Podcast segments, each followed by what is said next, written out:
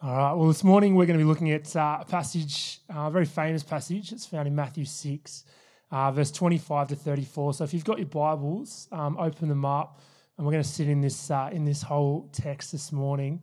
I'm going to read the first um, part out to us, Matthew 6, verse 25 to 27. It says, "Therefore I tell you, do not worry about your life, what you will eat or drink, or about your body, what you will wear." Is not life more, more than food and the body more than clothes? Look at the birds of the air. They do not sow or reap or store away in barns, and yet your heavenly Father feeds them. Are you not much more valuable than they? Can any one of you, by worrying, add a single hour to your life? Let's pray. Father, it is a, a privilege to gather together as your family, as your sons and daughters. And as we open your word this morning, we thank you that your word just contains so much power. We thank you that your spirit is here, that your spirit is revealing truths to us. And Father, I want to pray that we would be a people whose hearts are vulnerable, that we'd be a people whose hearts are open to you. And Father, we just thank you that you meet us where we're at. You meet us in the good and you meet us in the bad.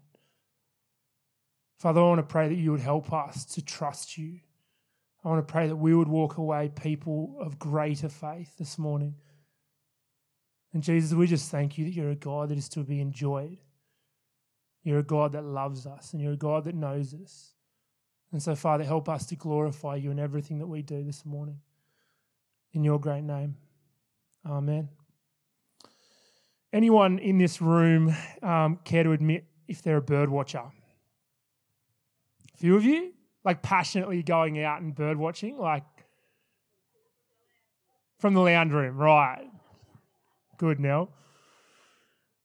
Growing up, like if you were asked me what my favorite bird was, would have been an eagle because obviously, like an eagle just gets things done and munches all the other birds, top of the food chain.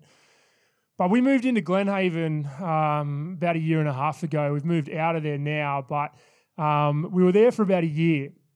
And in the front yard of our, our, little, our place at Glenhaven was this bird that I just came to fall in love with. Um, and it was a bowerbird. And this bowerbird, everyone knows what a bowerbird is? Yeah? Okay. Well, a bowerbird is this like fascinating bird because basically it just goes and collects blue things. It's obsessed with the color blue. Um, and so this bowerbird, it was like this dark blue color. Um, and it would go around and just build, it it built this nest in, in our front yard. And so we would before we even noticed this bowerbird was there, we noticed that people were at our front um, our front fence and they would just stand there like with their family, just staring at our, at our garden. I remember us looking out there, going like, "What are these guys doing? Like, are they creeping on us as a family? Are they like trying to get the goss?" Um, and then we realized, like, we started doing some investigation. We were told by a couple of people in here, like Brian Berry, that we had a bowerbird in the front yard. And we, uh, we found this nest, and the nest that a bowerbird creates is incredible. It's this, um, it's this like uh, group of twigs that goes in this little arc sort of formation, and, and then it surrounds this nest with all these blue things, blue pegs, blue dummies, you name it, and they're there. Um, and we'd watch this bowerbird, and the bowerbird would, would go to the top of the tree, it'd act really busy, and then all of a sudden off it would go and it would find something that was blue. Um, occasionally, its girlfriend would pop in, and its girlfriend was a brown bird. Um, and the whole point of what this bowerbird is trying to do is trying to attract the, the, his girlfriend back to his nest on a constant basis, um, and to keep his his his lady friend um, impressed with him. Um, of course, his wife. Um, and and so we had a lot of fun with this bowerbird. This bowerbird had so much character, had so much personality. The boys did all the time. They'd creep on up to its nest and they'd, they'd try and steal some of its blue things. Um, we used to leave um, blue straws everywhere, and we did a, we did a test on the bowerbird. So we put all these different color straws out on the driveway, and all the blue ones were gone. Um, it was amazing, and like it would take blue things all the time. The moment we knew that like it was watching us all the time, it had a blue dummy. And Eli, when he was growing up, just loved dummies. Like he was so protective of them, wouldn't sleep without him. And this bowerbird nicked one of them. And so Eli learned that he was he couldn't go outside with a blue dummy or anything blue. And if any of the boys were carrying anything blue, he, like he would make sure they had to to hide them away because the bowerbird was watching, and he would come and come and get you. Um, this bowerbird, like it was really, it's a really fun bird. It's a great bird. Um, And one of the things that I like I learned like watching this bird because we were there for a year um, was one this bird just had heaps of personality. Um, this bird was really busy. It was always doing something. It was always going and searching for the best blue thing that it could find. In its nest, I literally would have had about 300 pieces of blue things, so pegs and everything. Like it had, it had been really busy. It was really good at what it was doing, um, and it just reminded me like that God really cares about the little moments in our life. He really cares about the little things. Um, I remember like having this moment where I was watching this bowerbird do its thing, and I'm just like, God created that. God created this bird with all these little details and all this intricacy and all this personality that for most of the world, like they're not watching this bowerbird do its thing. But for us and our family and for some of the locals in Glenhaven, like it brought us a lot of joy and it brought people a lot of joy. And I think one of the things as I want to start looking at this passage today is that when we approach God, when we think about God, often we, we look at God and we go, He's the God of history. He's this God of, of grandeur. He's a magnificent God. He's in complete control of absolutely everything. He's the God of, of history. But the thing with God is, He doesn't just set the world into motion and then leave it. He's not a God of just the really big moments throughout history. He's a God of the minor little details. And when we read Scripture, when we look at the narratives, when we look at the, the personalities in Scripture, we see that God is constantly involved in the really big moments, but He's constantly involved in the really small moments, the really minor details of their lives and of our lives. God cares about our things. He cares about our passions. He cares about our everyday. He cares about the mundane things in our lives. He cares about the minor conversations that we have. And we often like to like remember like we often think about when we look at our testimony the major moments of our lives. But one of the things God wants to remind us of is that he is involved in the every single step that we take and he cares about the every single step that we take in our lives. He cares about all the different motions that we have in our lives. He is there in the minor joyful moments. He is there in the mo- moments of just deep, like just just mundaneness, just flatness. He is there in the moments of suffering in our lives.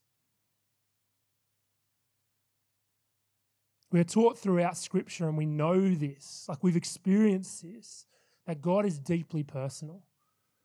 And a God that is deeply personal cares about every single moment that is going on in our lives. So in this passage, we read, Therefore I tell you, do not worry about your life, what you will eat or drink, or about your body, what you will wear. Is not life more than food and the body more than clothes? Look at the birds of the air. They do not sow or reap or store away in barns, and yet your heavenly Father feeds them. Are you not much more valuable than they? Can any one of you, by worrying, add a single hour to your life? And I want to start this passage by just acknowledging that God's character is on display here.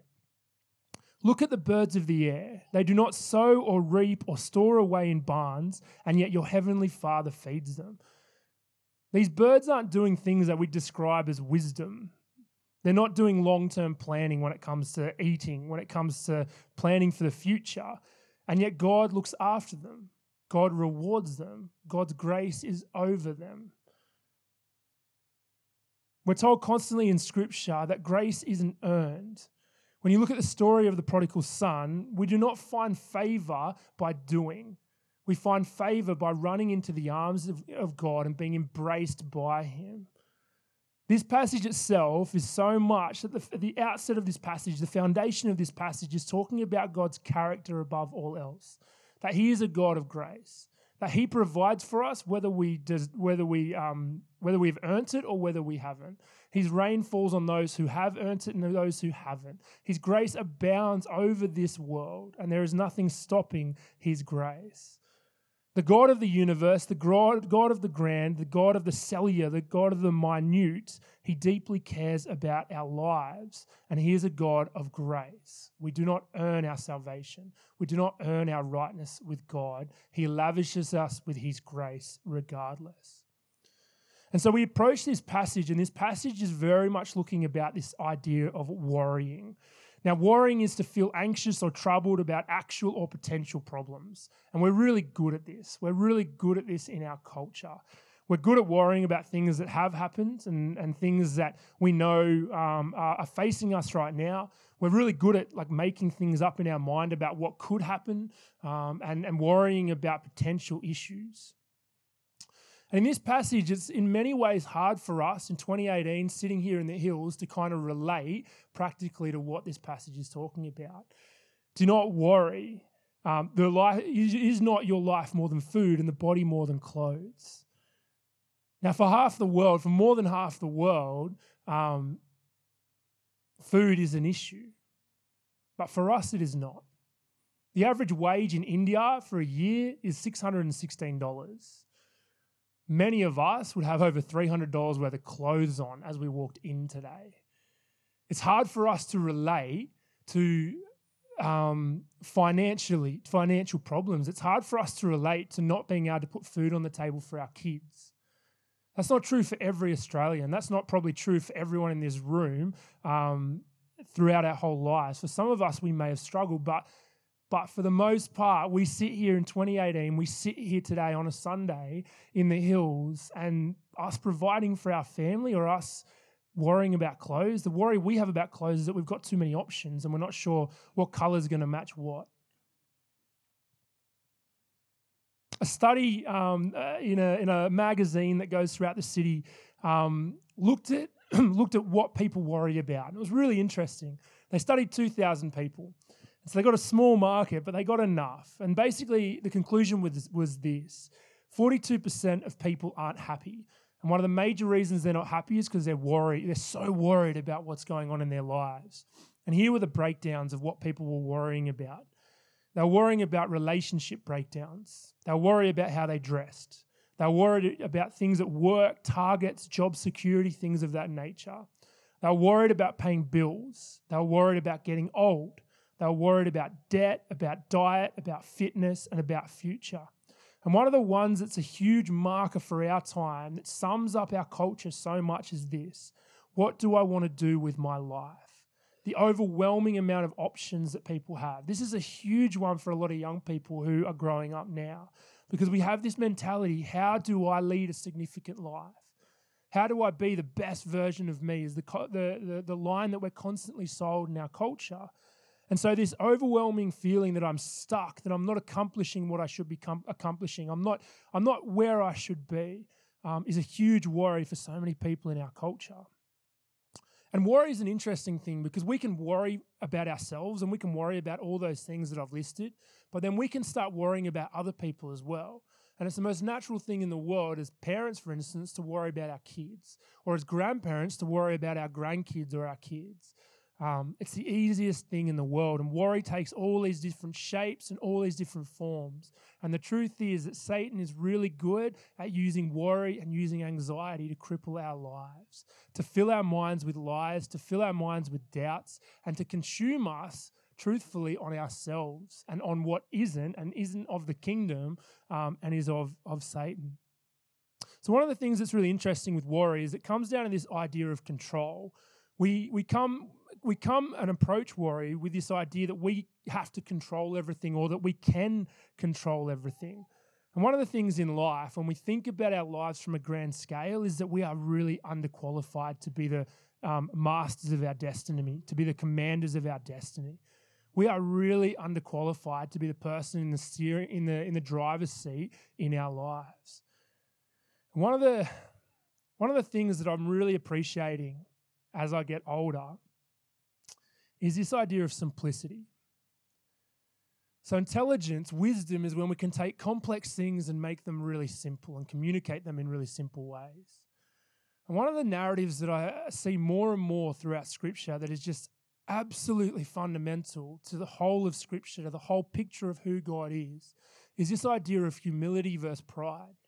If you put this, um, this lens through every Scripture, through every story, in all of all of the biblical narratives, you'll see that there's this undercurrent of pride versus humility. Pride is this idea where we have this concentration on the self, according to C.S. Lewis. It's where we worry. It's where we try and control everything. It's where we focus on ourselves being the answer. Really, practically, it's where we are the ones sitting on the throne in our lives. It's where we are the ones sitting in the driver's seat, deciding where we're going to go and how we're going to drive the car. Humility is the complete opposite posture of pride. It's where we have faith in someone, in God outside of ourselves. It's where we trust God outside of ourselves. It's where we allow Him to sit on the throne. It's where we lower ourselves. It's where we humble ourselves. Pride versus humility. It's a narrative that faces us every single day. Do we look to ourselves for the answer? Or do we humble ourselves and allow God into our issues and allow His wisdom and His guidance and His perspective and His love to be the one that steers our direction and steers our course? We're really, really good at controlling things. We're really good at wanting to dictate things. It's a huge marker of our culture. It's a huge marker of being educated. But one of the things that it does is it puts us in the driver's seat where we shouldn't be in the driver's seat. And then we start to worry about things that we shouldn't be worried about. This affects us in so many different ways. It affects us spiritually, affects us physically, mentally, emotionally, communally. It affects everything of who we are. So I you to do something for me. As we walked in today, each one of us are carrying worries. We might be able to label them really easily, but we might not be able to label them really easily. But I want us to do something before we move into, um, into the next section. What I want you to do is I want you to close your eyes. Some of you will love this, like closing your eyes in, in, a, in a crowd. Some of you won't. But I want you to close your eyes. I want you to get your fists and I want you to put them into two balls. I want you to clench them as hard as you can. And I just want you to hold them. I just want you to clench your fists as hard as you can. And in your in your hand, I want you to imagine every single worry that you have at the moment. It might be worries about your future, it might be regret about your past, it might be worries about debt, it might be a feeling of just flatness and just being stuck, not being in the right place. You might be worried about relationship breakdowns. You might be worried about money. You might be worried about who you are, about your identity, about your kids. And I just want you to keep holding. Keep holding your fists as hard as you can. I want you to be honest with God. You know what you have brought into this room. You know what you are worrying about. You know what Satan is doing in your mind on a constant basis. And I want to read these passages over us. Psalm 55, verse 22. Cast your cares on the Lord, and he will sustain you. He will never let the righteous be shaken.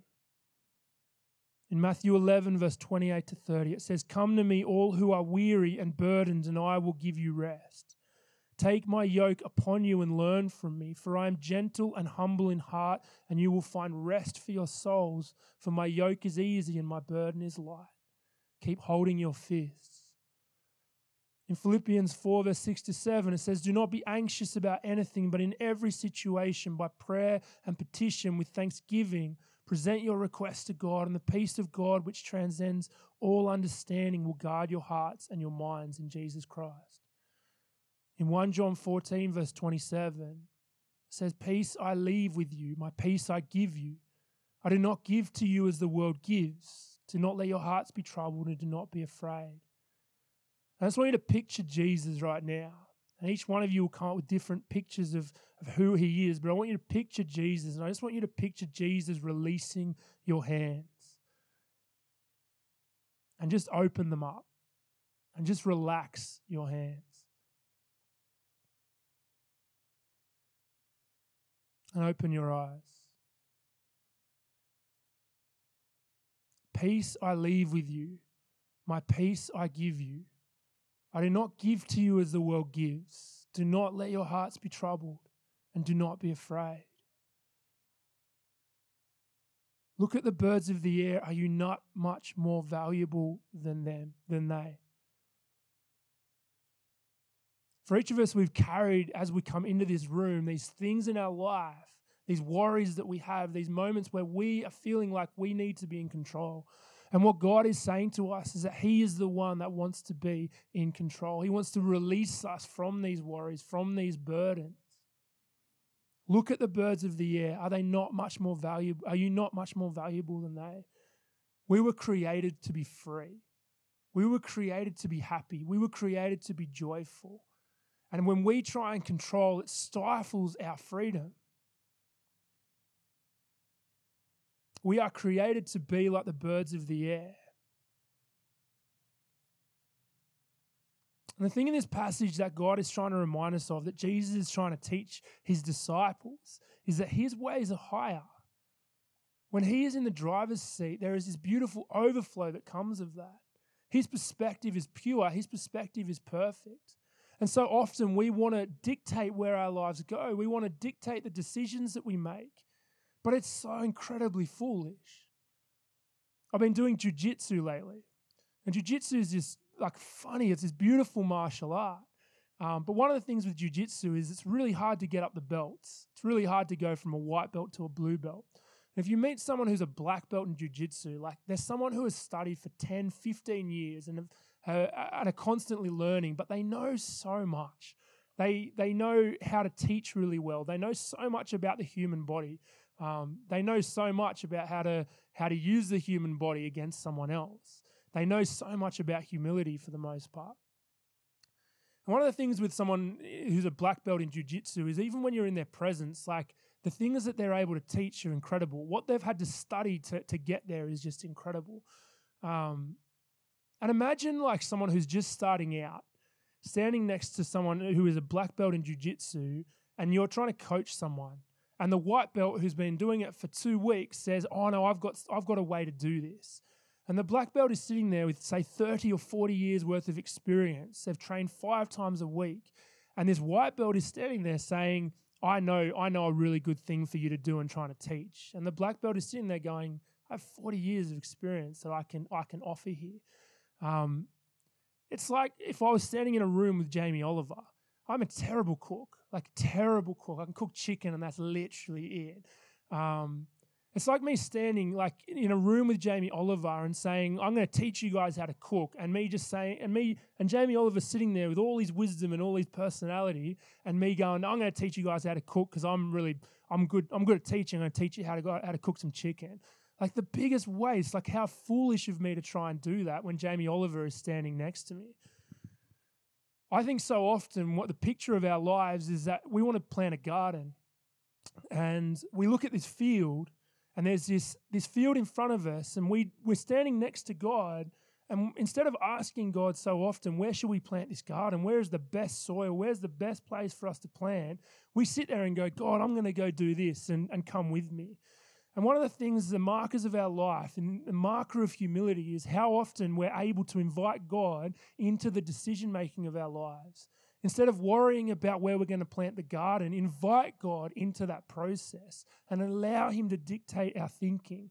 Because when we do that, there's this overflow of joy and this overflow of beauty that will always come about because He is the author of life, He is the perfecter of life, and we are not. When we worry, we put ourselves on the throne and we tell God that we know best. And all God wants for us is freedom and joy. There's this line that's been really, um, really impacting for me over the last five, five years, and this line is this: "We lead out of who we are." Um, a friend of mine um, named Maddie Maddie Beckenham, he he uses this this phrase, and it's similar. Like we leak what we carry. Um, another way to think about it is that we uh, we have this overflow, this natural overflow in our lives. So what is going on in our lives will overflow um, into the rest of our lives. And one of the overflows of worry, one of the overflows of anxiety, is a really deep sadness, because we're not qualified to lead our lives. We keep making decisions that aren't kingdom orientated. We keep making decisions that are further and further away from joy, are further and further away from happiness. And C.S. Lewis sums this up incredibly in the book The Great Divorce. I've shared this book so many times when I preach, but I couldn't encourage you enough. If you haven't read it already, write it down and go home and read it. It's a really short story, but it's brilliant. And in the in the Great Divorce, there's this narrative, um, And this narrative is of those people who are in the grey lands. And those people who are in the grey lands are those people effectively who are in hell. And hell is described by C.S. Lewis as just being grey. It has no personality, it has no creativity, it has no colour. Um, there's, there's arguing and discontentment. And there's this moment for people in the grey lands where they can go up to this, this, this, uh, this middle ground, this purgatory, if you will, um, and C.S. Lewis is talking about this as if it's a story. He says at the outset, this is not um, like don't base your theology on heaven around this story, but he, he's using it to get us to creatively think. And um, and C.S. Lewis eh, talks about this idea with the Greylands. These characters in the Greylands, they go up to this this middle ground where they're invited by by spirits. They're invited by people who they may have met or done life with on earth. And there's this conversation where all someone from the Greylands has to do is go up and catch this bus up to the, the, the place with all the grass and all the colour, and all they have to do is walk to the forest off in the distance. All they have to do is walk off yonder into the forest and make it to the trees, and effectively that's what heaven is, according to C.S. Lewis. And it's this fascinating story because you meet character after character who says why, explains to these spirits who come from the forest to bring them um, explaining why these characters can't make that journey, why the journey seems too long, why it seems too perilous. And, and for instance, one of the characters is worried about the grass. They're worried about the sharpness of the grass. They're worried about how far um, the forest looks to travel. They're worried about what will be in the forest when they get there. They're worried about whether people will like them or not. And so they decide never to make the journey in the first place. And this line that comes out of this book, I think, sums up our culture like so profoundly. And one of the characters says this says, I wish I had never been born, she said, because what are we born for? And the reply from the Spirit is ridiculous. The reply is this What are you born for? You are born for infinite happiness, and you can step into it at any moment sums up our time so profoundly. Come with me to the forest is effectively what C.S. Lewis is saying. Follow me, and your burden will be light.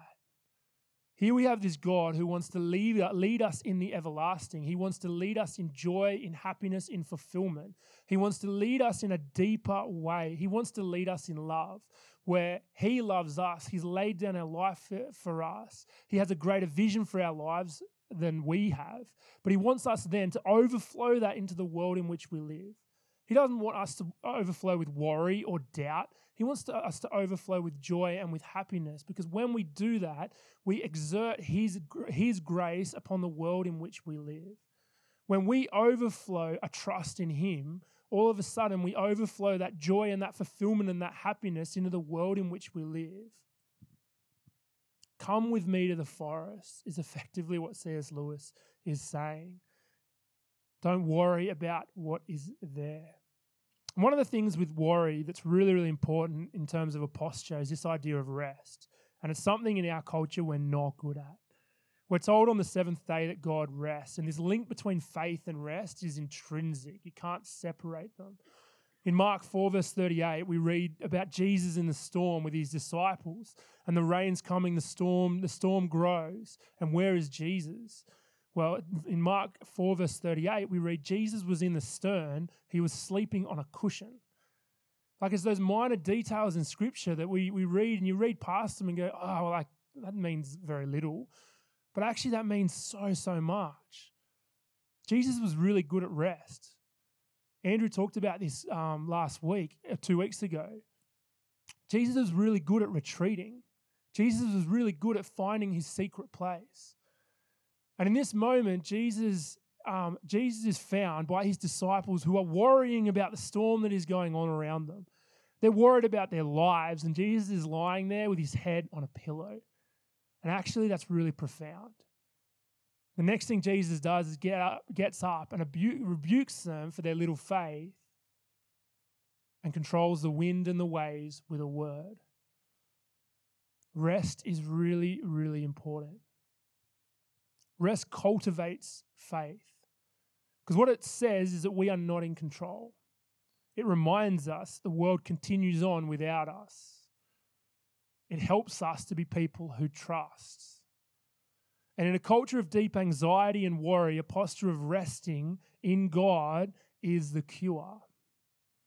Enjoying God, like genuinely enjoying time with Him, enjoying our family, laughing, reading, thinking, being creative, whatever it is that puts you in a posture of heavenly rest, whatever puts you in a posture that ushers in the kingdom of heaven, of what heaven will, what will be normal in heaven, um, that is a really good thing to do. And resting in God is essential in terms of our faith growing in Him. The passage goes on. And why do you worry about clothes? See the flowers of the field grow.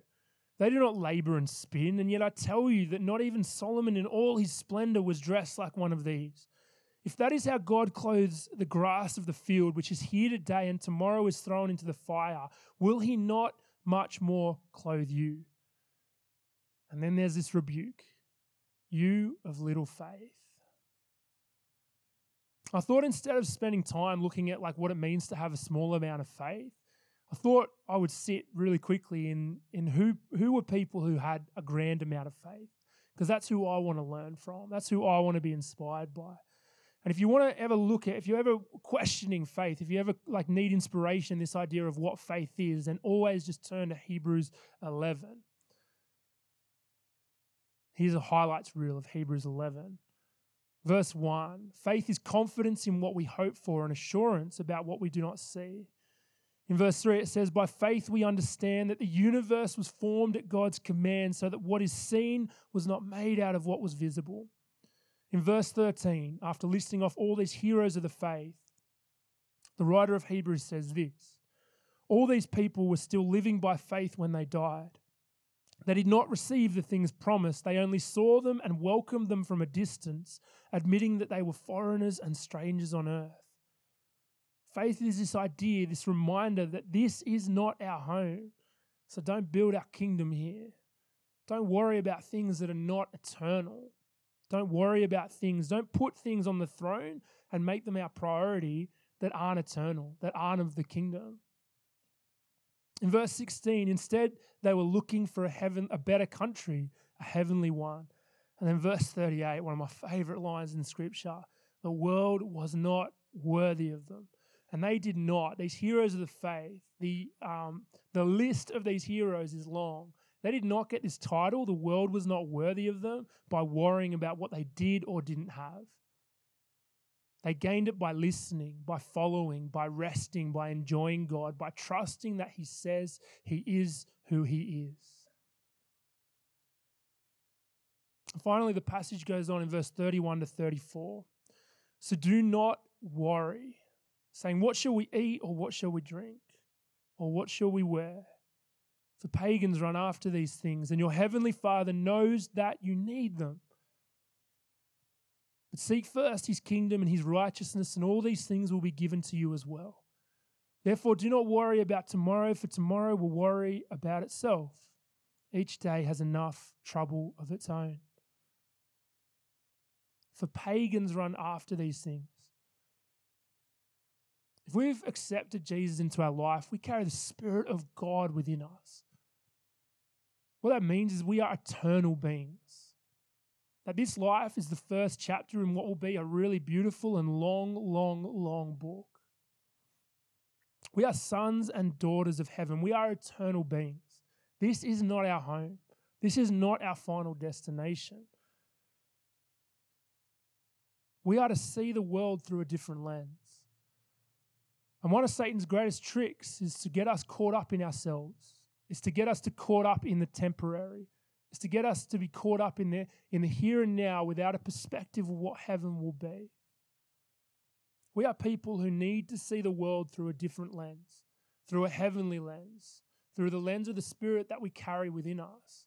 When you walk into your workplace, you do not go alone. You carry God, the creator of all the world and all the universe, with you. When you walk into your family and it's stressful and it's chaotic, you walk in there as a posture of peace.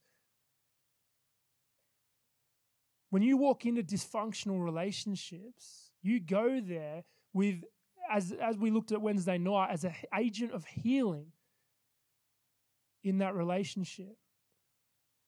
We are sons and daughters of heaven. And the problem for us is that too often we forget that. And we go about our everyday lives and the mundane moments and the tiny little like sections of our lives, and we forget that we carry the Spirit of God within us wherever we go. The whole point of this passage is this line. But seek first his kingdom and his righteousness, and all these things will be given to you as well. God cares about the details. He cares about what we wear. He cares that we are provided for. His ways are higher, so that will look different than we often would like. But his ways are higher than ours. But this is what matters. This is what matters throughout all of Scripture. Seek first the kingdom of God. And we're taught this really simple principle. When we seek first the kingdom of God, everything else falls into place. We can't manipulate that. We don't know what that looks like practically. But what God is saying is that He will provide for us. He will never leave us, He will never forsake us. He will never leave us on the journey as we walk through the valley. He will always walk with us.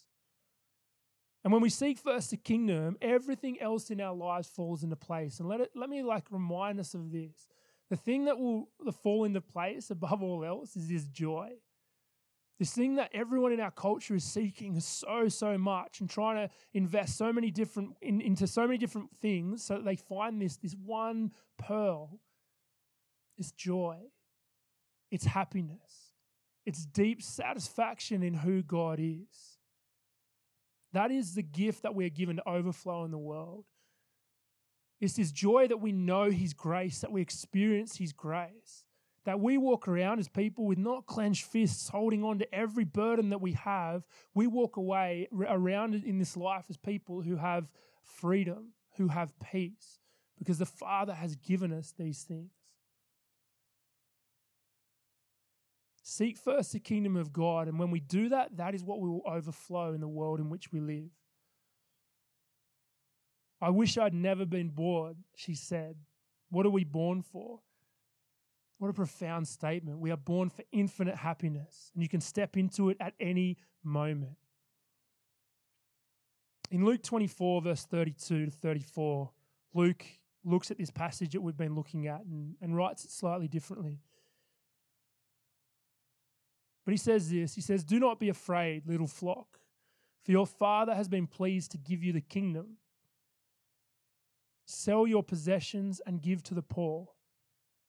Provide purses for yourselves that will not wear out, a treasure in heaven that will never fail, where no thief comes near and no moth destroys. For where your treasure is, there your heart will be also. If I was preaching this message on the streets of Calcutta, they'd take these things very differently in terms of the practical implications of food, the practical implications of what we wear. For us in 2018 in the hills, our worry is different. But that doesn't mean that this passage doesn't apply to us. One of the things that we often worry about is that we have so much. And C.S. Lewis says, and he's one of my favorites, that's why I keep repeating him. But Lewis says we've never truly owned something until we have given it away. And for many of us in this room, this passage should be really confronting because there are things that we worry about that are not eternal. There are things that we pay, place so much energy and time and we invest so much of our lives in that are not eternal. One of the things I wanted to remind us of as I finish is this idea sell your possessions and give to the poor. Provide purses for yourself that will not wear out, a treasure in heaven that will never fail. Seek first his kingdom and his righteousness, and all these things will be given to you as well. And finally, I want to finish on this passage in Amos 9. Passage that has been changing my life over the last, last two years. This idea and all these things will be given to you as well. In Amos 9, there's this picture of hope for the Israelites after nine chapters of condemnation and judgment there's this picture of grace and of hope. And at the end of Amos 9, Amos tells, um, prophesies that Israel will be will do three things. They will rebuild the city walls, they will plant vineyards, and they will make gardens. And it is this picture of us as followers of Jesus in our mandate to usher in the kingdom of heaven in the here and now. That we will be people who build the city walls, we will be people who plant vineyards, and we will be people who make gardens. We will usher in his grace. We will be people who creatively express the gospel in every area of our lives in really beautiful and creative ways. And what God is saying in through Amos in this passage is that there is this, this beauty that comes for us. When we seek first his kingdom and his righteousness, everything falls into place. And the passage in Amos 9 says, They will rebuild the city walls and they will live in them. They will plant vineyards and they will drink their wine. They will make gardens and will eat their fruit. There is this blessing that comes when we seek first the kingdom of God. The problem for us is that so often we put things on the on the on the throne that don't need to be on the throne, that shouldn't be on the throne. And when they are on the throne, when things like money or, or work or family is on the throne, everything else overflows out of that and it cripples us. But when God is on the throne, there is this beautiful overflow of grace and joy that flows throughout our life. And it's the most beautiful thing that we can be a part of. Let me pray for us.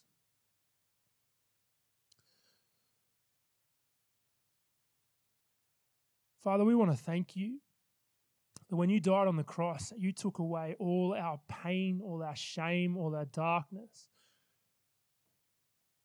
Father, we thank you that you defeated death. We thank you that you rose again. We thank you that you did all the work. And Father, you call us to be people who just rest in your grace, who just rest in relationship with you. And Father, for so many of us, we get caught up worrying about things in this life that don't really matter. For so many of us, we get caught up worrying about things that deeply do matter. But instead of giving them to you, we try and solve them ourselves. So, Father, I want to pray just for a real freedom over us as a family today. I want to pray for those people, for all of us who have walked in with burdens, for all of us who have walked in carrying things. I want to thank you that your grace has released us from them. Help us to be people who agents of change, agents of healing in the world in which we live. And Father, I thank you that, that you overflow your joy into us. Help us to experience that, Father. Help us to be people who make radical decisions in this life. Help us to be people who don't worry about security, who don't worry about being safe, who don't spend all our time worrying about our future. Father, help us to be like the birds of the air. Help us to be free. Help us to be radical. And help us to trust you with everything that we have. Help us to be people of faith because it is not always easy. And Father, we thank you that you love us and that you're good. Amen.